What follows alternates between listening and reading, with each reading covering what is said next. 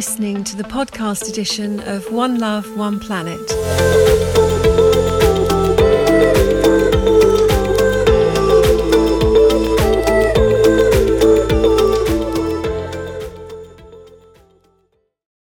My guest, I'm very pleased to welcome this morning Sasha Snow. Good morning, Sasha. Uh, good morning, everyone.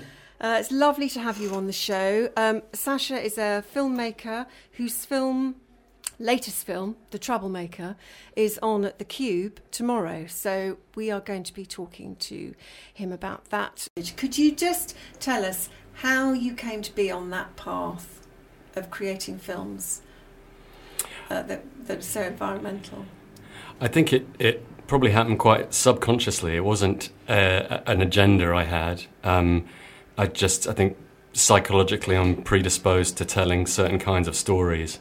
And as I've progressed through my career, I've recognized a pattern between them. Um, and in a way, I'm repeating the same story in different contexts. Um, and they usually involve, I mean, documentary as, a, as an art form is about empathy and putting your audience in the shoes of other people. Um, so I look for people who are doing apparently uh, extreme or irrational or mad things and putting the audience in their shoes um, to try to make them see uh, where they're coming from and feel where they're coming from. Which you do very powerfully. I mean, I've seen two of your films now. Let's let's start by let's start with the main one at hand. Your latest work, The Troublemaker. Tell us what that's about. Well, um, on the surface, it's about two people's journey um, into climate activism, both, I guess, climate awareness and then doing something about it. Um, underneath, it's about all of us, our collective response to what we intuitively know is happening. Um, and that gap between becoming aware and becoming agents of change and what that journey is like and the kind of emotions and ideas that carry us along that that path. And specifically, so it's it's about Roger Hallam. Yeah. So yeah. So um, the the main f- character in it is a, a, a, man called Roger Hallam who was uh, played an important part in the kind of strategic thinking that went into designing. Um, the protest movement that started off Extinction Rebellion. Um, he wasn't the only person by any means, um, but he happened to be the person that I met and became involved with. Um, and then as a kind of balancing act to, to him, because he's quite a uh, interesting character, I wanted to find someone who was more like you and me, um, uh, and how his ideas play out in, in the lives of an apparently ordinary citizen. Sylvia Dell is by, certainly not an, an, ordinary person by any means. Um, she's an exceptionally brave, courageous person. Um, but I wanted to make people see that there was a possibility to be like her in all of us. Um, Which you certainly do. I mean, it's, re- it, it's really inspiring, really inspiring. Um, and you watch it unfold. Did you did you have any sense at the beginning when you met Roger Hallam um, and then found Sylvia, did you have any sense of how this was going to unfold? What did you think it was going to be when you started out? I didn't really start out wanting to make a film, to be honest. Um, I was just curious, and I was curious about Roger. I was curious about Extinction Rebellion as a as a social cultural phenomenon that had sort of come out of nowhere. And on a whim, I got in touch with XR and thought, "There's no way they're ever going to give me his number or his email." And of course, they because they were very young and still quite naive, they did. And then, so then I wrote to him, there's no way he's ever going to write back. And he did. And then there's no way he's ever actually going to meet me. And of course, he did. And once I met him, then one thing led to another. Um, I thought this guy, there's something about him where his conversation will veer from the extreme to the truth in from one sentence to the next. Um, and you know when you hear something that's emotionally true, you feel like you've had the thought yourself. Um, and it really started from there, really. I think what's particularly kind of powerful coming from it is it was was the if I can talk about the opening sequence with him, you know, talking about his farm and the crop failing. I think that's it's that starting point, and so often it seems to come down to food, um, and that you know it's a theme I've seen elsewhere. It's just it, it's so utterly basic um, and very very powerful. Um, so were you? Were you? Uh, I, I wasn't always sure. I thought I, th- most of it looked like your footage, beautifully, beautifully shot. I mean, it's it, it's that sense of place I just absolutely love. Um, were you in London for the for the rebellion? Yes. Yeah. Yeah. we, and how? What was that like filming that? So the the film spans sort of March 2019 till October 2019, so that year. Um, so the first two big um, XR rebellions, not the first one, which was smaller, of the five bridges in November the previous year. Yeah. Um, and I've I've been to a lot of climate demonstrations, not as a filmmaker, just as a as a protester in in the past for probably ten years before that.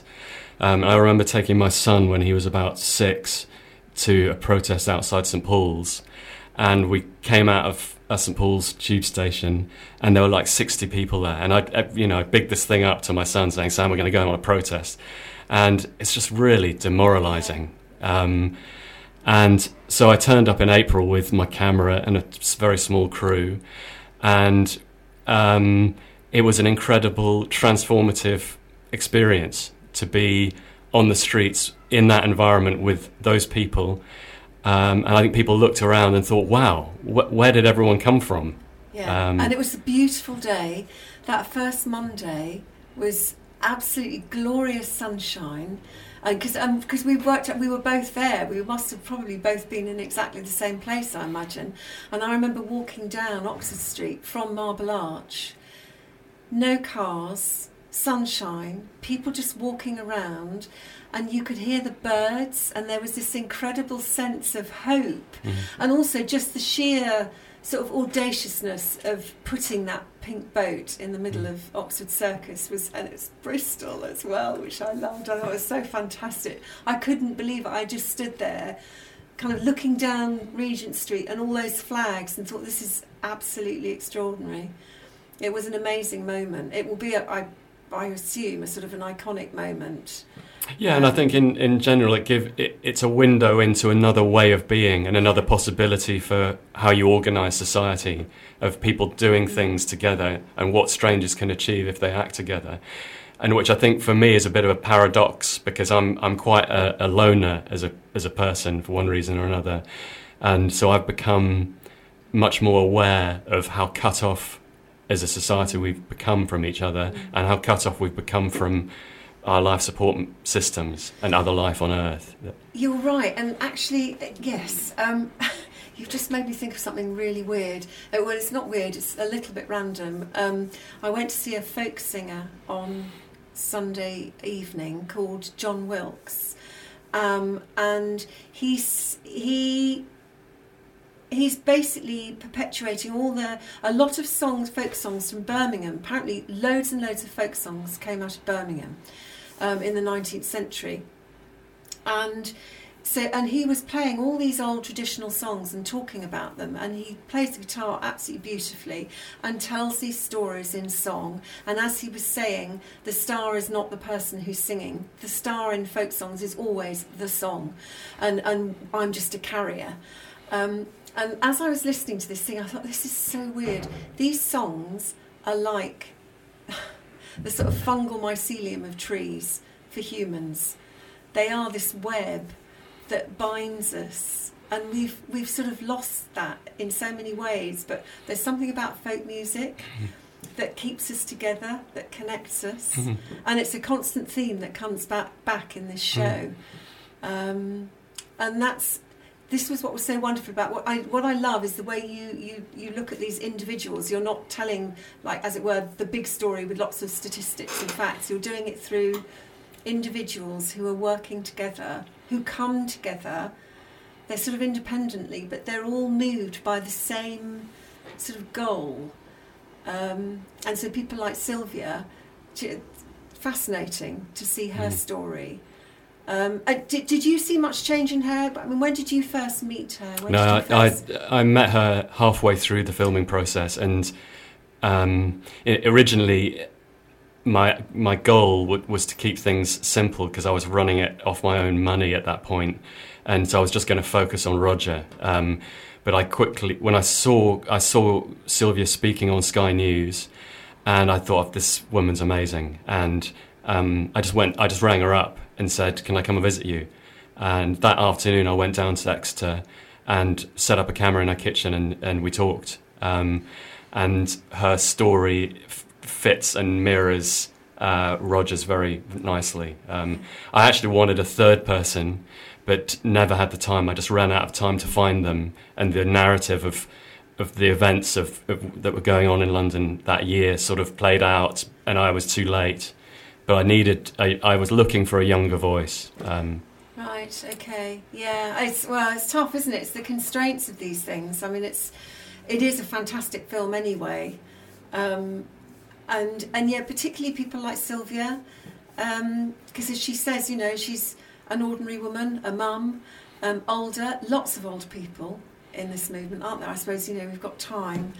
Um, I think it's no no surprise that that a very uh, kind of powerful force within uh, the the climate movement within XR are women in their fifties and sixties um, who have family but are not directly responsible for them anymore. They have often have strong community networks with each other. And so if they decide to do something, they do it together. and they're forced to be reckoned yeah, No, absolutely. Uh, well, I was thinking, you know, in terms of troublemakers, because this was the other thing I was thinking, you know, I love this idea of the troublemaker. Actually, yeah, no, can you just tell me why did you call it the troublemaker? It's just, I mean. Well, it was either going to be the troublemaker or the troublemakers. Right. And uh, because of our natural desire to want to follow stories with a main protagonist. Um, I thought it was more likely that people will watch a film called The Troublemaker because you want to know who's causing the trouble. Um, so, really, from a marketing point of view, that was the main reason. Um, but uh, it, with with hindsight, it does it make people think that the film's about Roger Hallam when in fact the film's about us. Yeah, and also I didn't think that. I kind of felt okay. Now we're talking to Sylvia. She's the troublemaker now. Um, so I didn't. Yeah, I didn't really have that impression. Um, and we, in the course of the film, you see hundreds, if not thousands, of troublemakers, absolutely. and they're yeah. all very different from different walks of life, different ages. Yeah. Um, and I think that was another remarkable thing about that year was to see the the variety of age um, on the streets and the combination of the young and the old. Yeah. Um, which I think uh, the powers that be are, are immensely frightened of. Mm. Um, because if you get those two um, groups of people acting together, um, it could be incredibly powerful. powerful. Yeah. yeah. I mean, I you know I feel like we've had I've had a well at least one big troublemaker, Diana Warner, who was you know oh, yes. she's yeah she's she's made all sorts of trouble. I like that idea of good trouble. John Lewis's idea of good trouble, and I just think we have so many in Bristol as well. We've got so many troublemakers in Bristol. Well, it's the it's the sacrifice it's just... of Christ, and you know, Western Christianity mm. is at the heart of a lot of our, our, moral code about what is right and wrong. We've just either forgotten it or ignore it, um, and I think that sacrifice is coming back. Yeah, and this is something I I I try to sort of say to people when they're getting very, very angry about people from Insulate Britain. I, I think what they don't necessarily think about is uh, exactly precisely what sacrifice those people are actually making. It's like nobody wants to sit in a row No. Nobody wants to go to prison. Nobody wants to be hated and spat on and kicked. Why on earth would you choose to do that? Well, was it a coincidence that one of your news pieces was about the this the architectural body um, asking oh, the government yes. to insulate yeah. their houses. Yeah, so exactly. there's no accident there. No, exactly. Yeah. yeah. Um, you know, it's about shifting mm. the norms of society. Um, Absolutely. And you're going to make some people very angry because people like their convenience of, of their lives yeah. and they don't want that disrupted. We're all like that yeah. when no, it comes down to it. Absolutely. Absolutely. Um, right. Before actually, I was I'm going to play a piece of music in a minute that really I think links to this. But first, I did just want to talk about your other two films that, as you say, have sort of accidentally formed part of a trilogy. And I watched one of them yesterday and thought it was, oh, just so. Well, it starts off feeling like a, a, bit like a thriller and a bit like Jaws, I have to say. It's, it's that sense of this unseen sort of presence. Conflict Tiger, um, which it's this story that unfolds. Could you tell us a little bit about that? Yeah, well, uh, uh, as a filmmaker working in a commercial world, um, I often have ideas for things I'd like to make, but they're completely unfundable, and no commissioning editor would go near them. So, in a way, you're having to deliver the story or the idea that you're trying to get across through some other vehicle that's more attractive to them. Um, not in an act of deceit, but where both parties uh, have something to get out of it. Um, so I, I, wanted to make a film about the biggest black market in the world, which was um, between on the border of Russia and China. And I got in touch with the Danish Film Institute, who helped fund my previous film, and they said the film was already being made. And so I sort of more or less gave it up. And then by chance, I bumped into someone working for the World Wildlife Fund on the street who was campaigning for funding. And I stopped and had a chat. And they said, Have you heard about the work we're doing with the Siberian tiger? I didn't even know there was such a thing as a Siberian tiger at that, at that stage. And so I started to research that subject. Um, and I came across this incredible story of a particular case of a man eating tiger where the tiger demonstrated a vengeful behavior where it targeted a particular person. Um, and I thought, well, if that's not going to be a vehicle for talking about what's happened to Russia since the collapse of communism, I don't know what is, um, because everyone loves a tiger story. Um. Yeah, and it's it is it it's it's beautiful and it is gripping. It's heartbreaking. It's yes, it's so many things. I would urge you to well, I'd urge you to watch all of these. Um, and what's what is the, the your other film? Hadwin's Judgment. Can you tell us so, about that? Um, off the back of Conflict Tiger, um, I was approached by an American author called John Vaillant, um, who lives in, in Vancouver. And he'd seen Conflict Tiger um, uh, at a festival in Canada, and he said, Would you mind if I wrote a, a non fiction book on your story? And I, I was flattered and said, Of course. And I gave him my contacts and my research notes. And almost as, an, as a um, side, he said, You should read the book that I've just finished because there are some uncanny similarities um, between the two stories. And the book that he'd finished was called The Golden Spruce, which was um, about this uh, character called Grant Hadwin, who was a logger by trade. And he'd been a professional logger for th- coming up to 30 years. And his job was to both find and then figure out how to remove the biggest and oldest and most valuable trees in British Columbia. And so he was a timber cruiser, so timber cruisers find the wood. And he was also a road layout engineer, so he was, would tell the engineers how to lay down the roads in a way that was going to be um, most, uh, so the road would have a long life and wouldn't collapse on them. And so he was in a unique position at the kind of cutting edge of extraction and he witnessed the consequences of the work that he was doing over 25 years. And he tried to change the system from the inside. He made uh, repeated calls to his managers and suggested partial cutting or leaving certain stands, but was ignored. And eventually, the inner tor- torment of the contradiction between what he knew and what he did, which is in a way a situation that we're all in now, um, pushed him to extremes, and he he thought, well, what can one person do? And he decided to cut down one of North America's most sacred trees um, as a way of waking people up, which was the golden spruce, um, which was a genetic freak of nature um, that stood on the islands of Haida Gwaii, which are like the Canadian Galapagos. Um, it was revered by the local Haida people, and it was the center of their kind of religious culture. It was a kind of icon um, and a living being for them. It was like a, the little prince in for the kind of our culture. Um, so when he cut it down, he unwittingly. Um, it was a desecration of their culture. And perversely, the Haida were quite closely aligned with his worldview. So it was a tragedy in a way. Mm. Um, and that story has become part of Canadian mythology. It's, it's a very well known story. Mm. Well, I can't wait to see it. I'm going to watch it this week. Um, right, okay, we are, gosh, time is moving on. Um, Sasha, so how can we watch your films? The, we the Troublemaker is on the Cube tomorrow. How else can people watch it?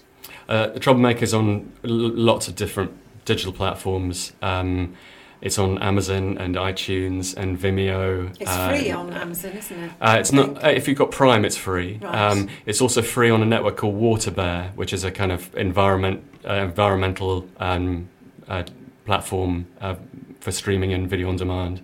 I think all you need to do is sign up. It doesn't. I don't think it costs anything. Right. Um, so it's quite easy to see if you want to see it. Mm, great. And what about Conflict Tiger and Hadwin's Conflict Judgment? Tiger and Hadwin's Judge are both available on Vimeo to stream and download. Yeah. Great, great stuff.